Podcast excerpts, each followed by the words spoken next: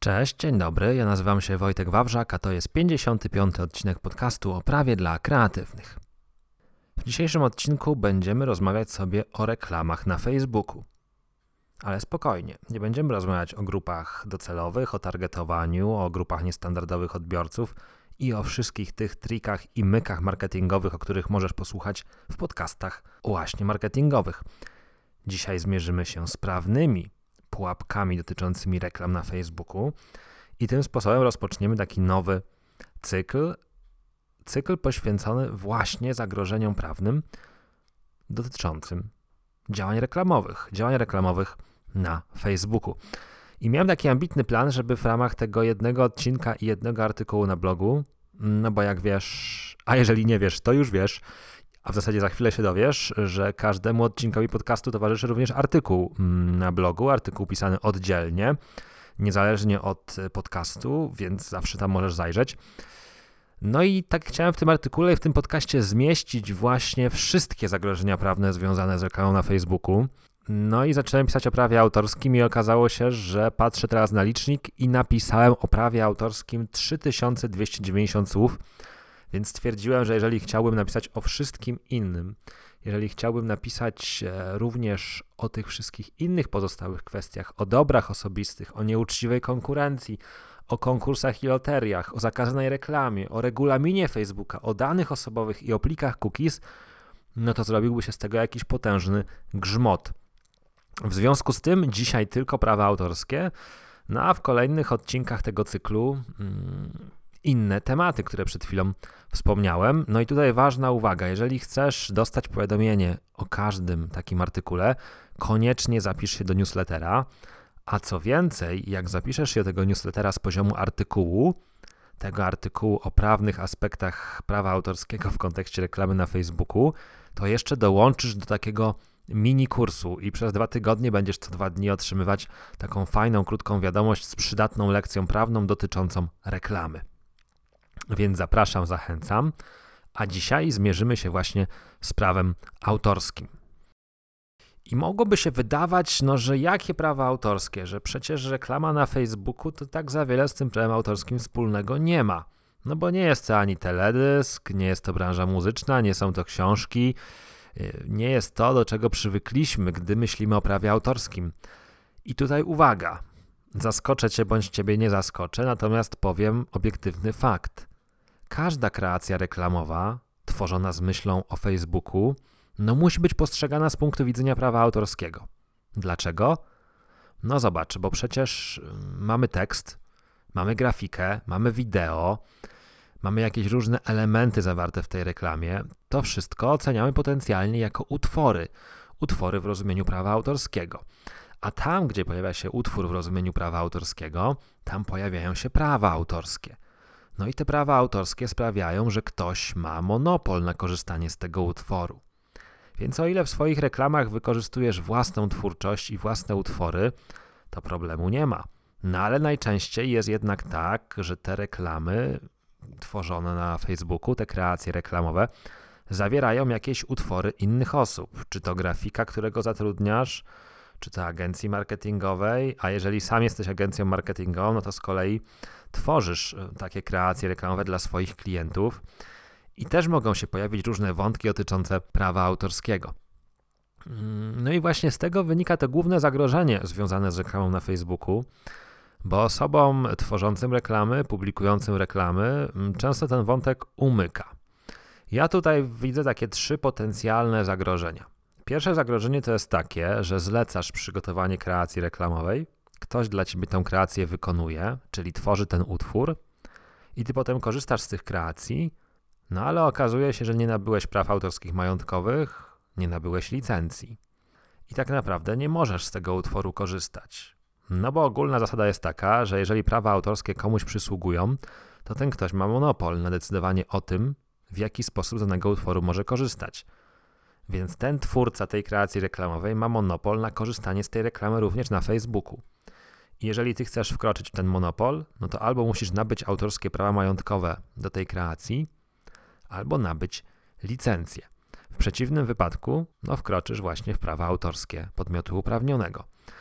I to niby oczywiste i niby proste, ale bardzo często jest taka sytuacja, że pracujesz z kimś na tak zwaną gębę, bądź nawet na ustalenia mailowe.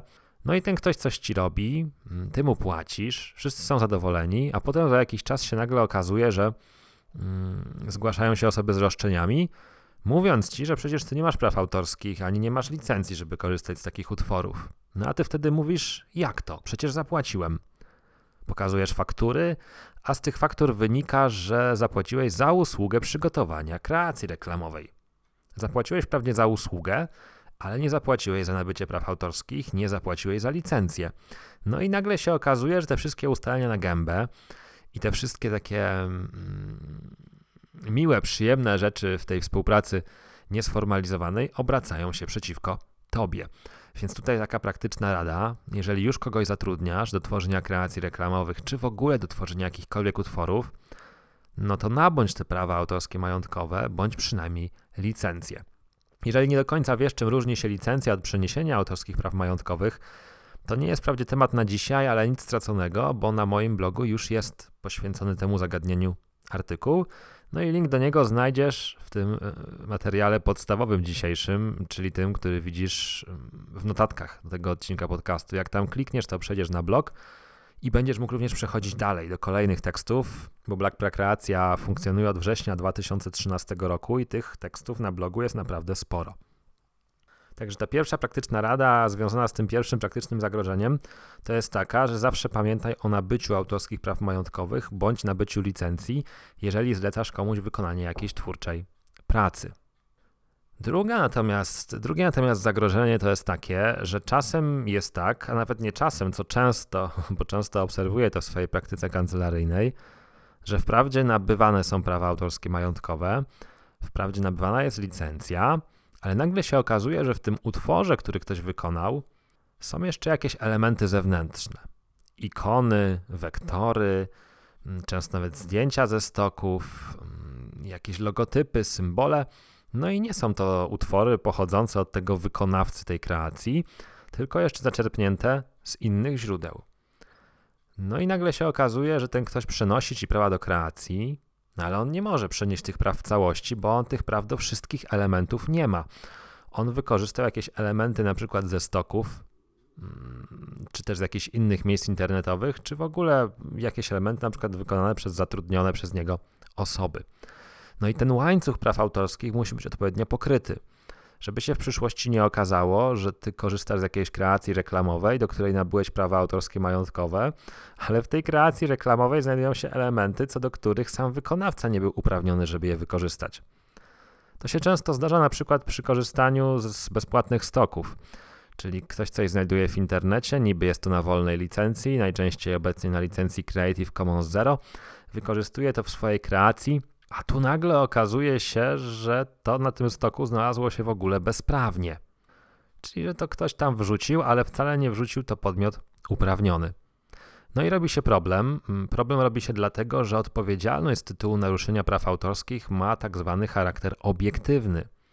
Czyli nie jest ważne, czy ty naruszasz czyjeś prawa autorskie w dobrej wierze, czy w złej wierze, czy ty wiedziałeś, że działasz nie fair, czy nie wiedziałeś, czy ktoś ci dostarczył trefne materiały, czy sam je wyszperałeś, nie ma to najmniejszego znaczenia dla samego faktu naruszenia.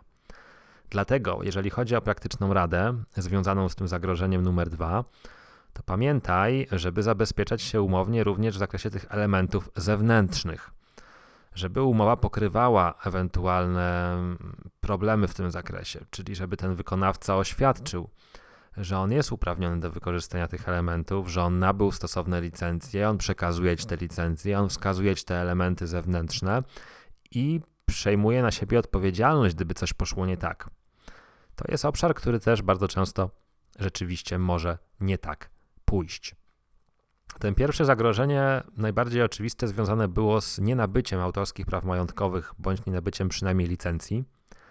Drugie zagrożenie jest bardziej zniuansowane, bo tutaj wprawdzie nabywasz prawa autorskie bądź nabywasz licencję, ale okazuje się, że były jakieś elementy zewnętrzne, no, których nie mogłeś wykorzystać. No i przy tych elementach zewnętrznych chciałbym zwrócić Twoją szczególną uwagę na zdjęcia produktowe. To dotyczy w szczególności sklepów internetowych, które no, mają ten problem, że często nie chcą angażować środków w profesjonalne sesje produktowe. Wchodzą na przykład na stronę producenta, wchodzą na stronę internetową innego sklepu, biorą jakieś zdjęcia, no i wykorzystują je u siebie, wychodząc z założenia, że skoro one już są w internecie, to przecież można je wykorzystywać. Tym bardziej, że są to tylko zdjęcia produktowe, więc nic naprawdę twórczego. No i oczywiście można dyskutować, czy każde zdjęcie produktowe będzie utworem i czy każde zdjęcie produktowe rzeczywiście będzie korzystało z ochrony prawa autorskiego. Ale ja bym sobie dał spokój z takimi zastanawianiami. Raczej bym przyjął z ostrożności, że patrzmy na te zdjęcia produktowe jako utwory. Pamiętając zresztą o tym, że prawa autorskie to nie jest jedyna podstawa do zwalczania tego pasożytowania na zdjęciach produktowych, bo jeszcze są dobra osobiste, jeszcze jest zwalczanie nieuczciwej konkurencji, więc takie korzystanie z cudzych zdjęć produktowych zawsze się odbije czkawką. I tutaj praktyczna rada, jeżeli chcesz wykorzystywać zdjęcia produktowe, które nie są twoje, to upewnij się, czy na przykład producent nie przewiduje jakiegoś sposobu na legalne z nich korzystanie. Bo my na przykład w kancelarii bardzo często przygotowujemy producentom różne zasady licencyjne dotyczące korzystania ich materiałów marketingowych z ich zdjęć i być może producent, e, od którego kupujesz towar, również mm, takie zasady przewiduje. Pamiętaj natomiast, że sam fakt, że coś znalazło się w internecie, mm, no nie jest jeszcze jednoznaczne z tym, że ty możesz z tego korzystać. To jest taki najczęściej powielany mit, że to co w internecie, to może już hulać bez ograniczeń, Bynajmniej tak nie jest, jest wręcz odwrotnie. Dopóki ten ktoś, kto nie wrzucił do internetu, nie powiedział w jakiś sposób, że możesz korzystać, na przykład publikując jakieś warunki licencyjne, to lepiej przyjąć, że nie możesz. Także prawa autorskie ważna rzecz, ważna rzecz nabyć te prawa, nabyć licencję, mm, natomiast ważna też rzecz pamiętać o tych elementach zewnętrznych, żeby nie popłynąć tutaj. I trzecie zagrożenie, jeszcze bardziej zniuansowane, to jest takie zagrożenie, w którym ty masz pokryte i prawa autorskie, majątkowe bądź licencje, i do całości kreacji, i do jej poszczególnych elementów, czyli wszystkie te ikony, zdjęcia, wektory, logotypy zostały wykorzystane lega artis. No i wydaje ci się, że wszystko już super. No tylko problem polega na tym, że ty dostajesz jakąś kreację od kogoś i nagle stwierdzasz, że ty chcesz ją samodzielnie zmienić dokonujesz opracowania tej kreacji, powstaje tak zwany utwór zależny.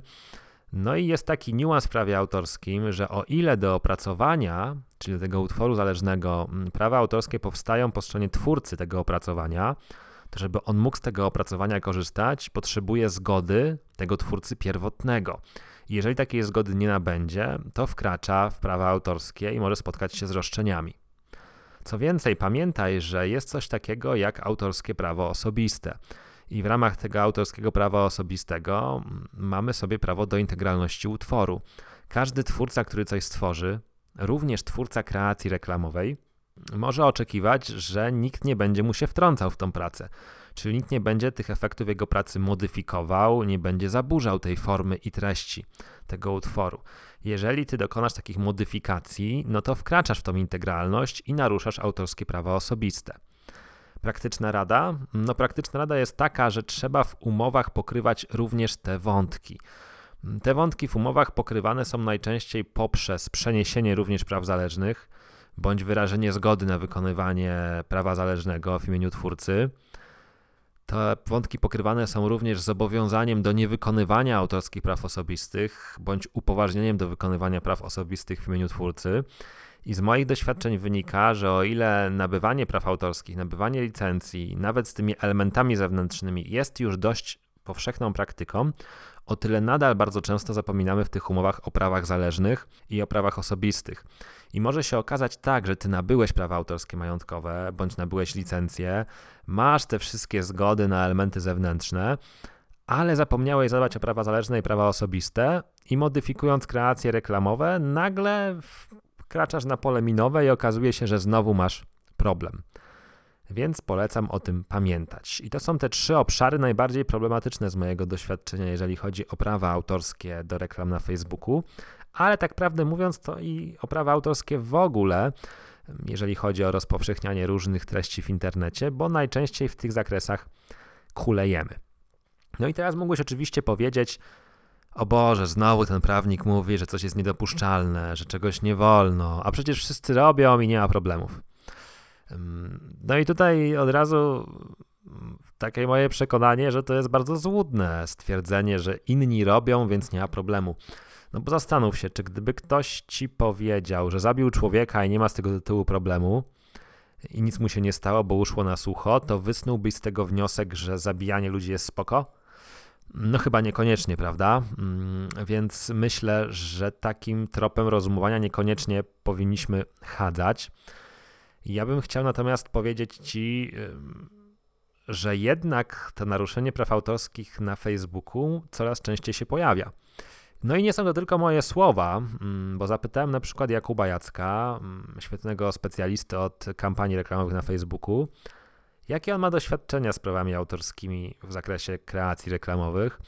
No i on powiedział mi, że on już wielokrotnie mm, miał sytuację, w której reklamy zostały blokowane, zostały zdejmowane, bo ktoś zgłaszał naruszenie praw autorskich w takiej reklamie co potem odbija się negatywnie na samo konto reklamowe. Trzeba takie konto potem przeaudytować, przywrócić do życia.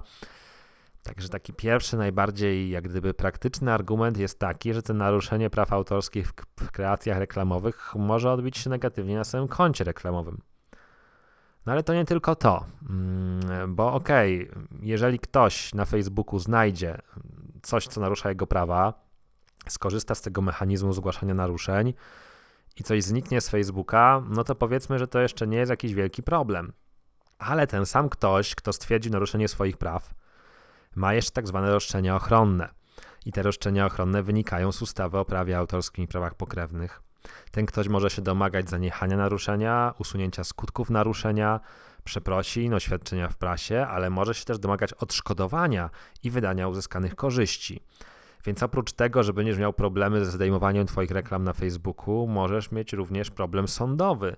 Czyli możesz mieć taką sprawę cywilną, gdzie ktoś po prostu pozwie Cię o kasę w charakterze odszkodowania za bezprawne wykorzystanie jego twórczości. No i jakby tego mało mało, mamy jeszcze prawo karne.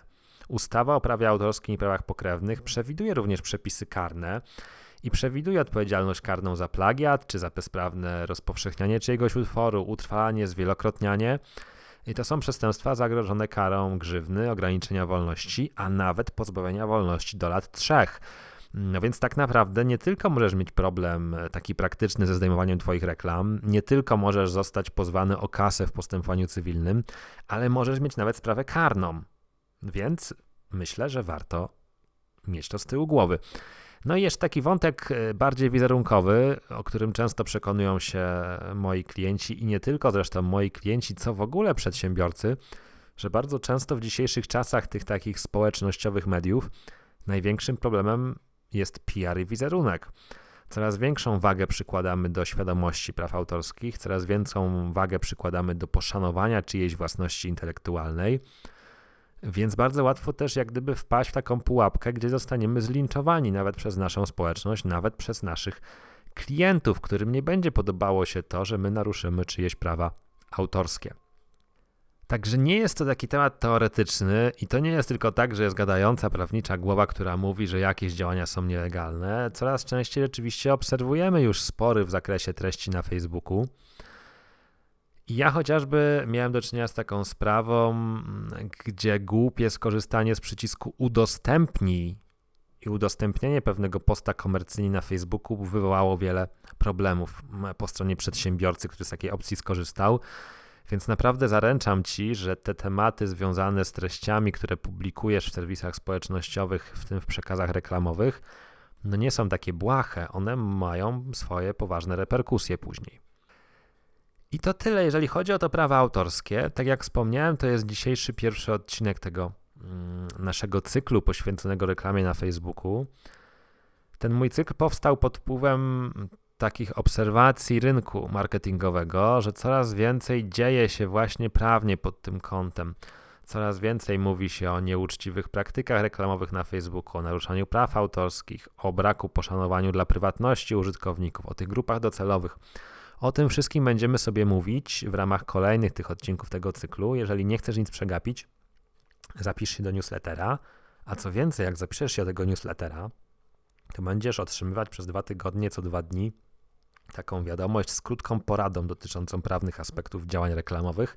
Dlatego zachęcam, zapraszam.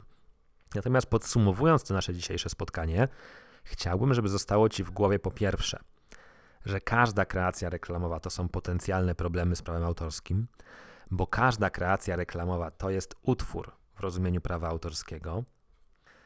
Po drugie, że tych sfer potencjalnych zagrożeń jest kilka. One się wiążą z tym, że często nie dopełniamy formalności w zakresie nabycia praw autorskich, w zakresie licencji, tych elementów zewnętrznych, ale również takich szczegółów jak prawa zależne i prawa osobiste.